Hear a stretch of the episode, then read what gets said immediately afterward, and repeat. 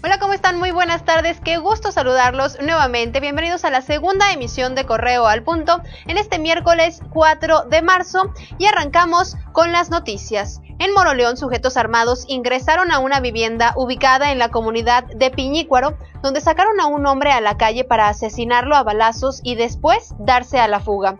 El hecho se registró minutos después de las 8 de la mañana, hora en que vecinos de la calle Obreros Libres alertaron al sistema de emergencias 911 y hasta el momento no hay detenidos. En Celaya, el cuerpo de un hombre fue encontrado al interior del canal de Piedra de Roque. Pobladores del área se percataron del hallazgo poco antes de las 8 de la mañana y alertaron al sistema de emergencias. El cadáver estaba maniatado y presentaba marcas de golpes. La víctima de entre 40 y 45 años de edad continúa en calidad de desconocido. En más información, luego de las denuncias de acoso sexual dentro de la Universidad de Guanajuato, se realizaron las investigaciones y comenzaron por el director de la División de Ciencias Sociales y Humanidades. Los alumnos habían exhibido conversaciones de Facebook y pancartas con la frase ¿Quieres un café? junto a la imagen del docente y otros profesores. El nuevo encargado, Miguel Ángel Hernández, dijo que en un plazo de tres meses revisarán los casos para dar una respuesta a los alumnos. El Instituto Municipal de la Mujer en León reconoció que cuentan con dos casos de atención a funcionarias que han sufrido algún tipo de violencia. Asimismo, la titular señaló que en 2019 atendieron más de 2.000, pero solo un caso por hostigamiento laboral.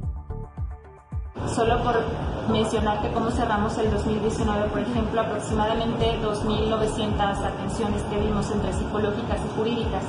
¿Eso qué, qué significa? Que las mujeres nos están refiriendo que están viviendo algún tipo de violencia y que en este caso el mayor tipo de violencia que nos están refiriendo es la violencia psicológica. En otros temas, la directora de epidemiología, Fátima Melchor Márquez, informó que la Secretaría de Salud de Guanajuato estudia un caso sospechoso de coronavirus y los resultados se entregarán hoy a las 7 de la noche.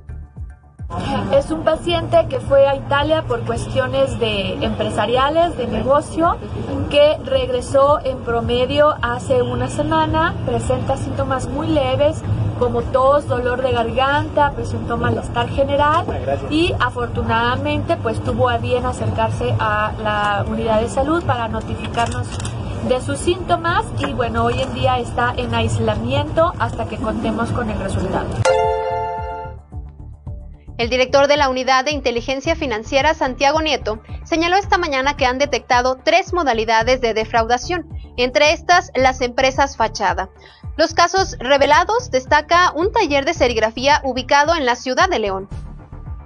También hemos tenido casos en donde eh, un taller de serigrafía resultaba, que es León, Guanajuato, resultaba ser la empresa, eh, digamos el domicilio de la empresa que estaba recibiendo 500 millones de pesos eh, mensuales en efectivo para trasladar después a otra empresa concentradora y ahí enviar el dinero fuera del país, particularmente a China.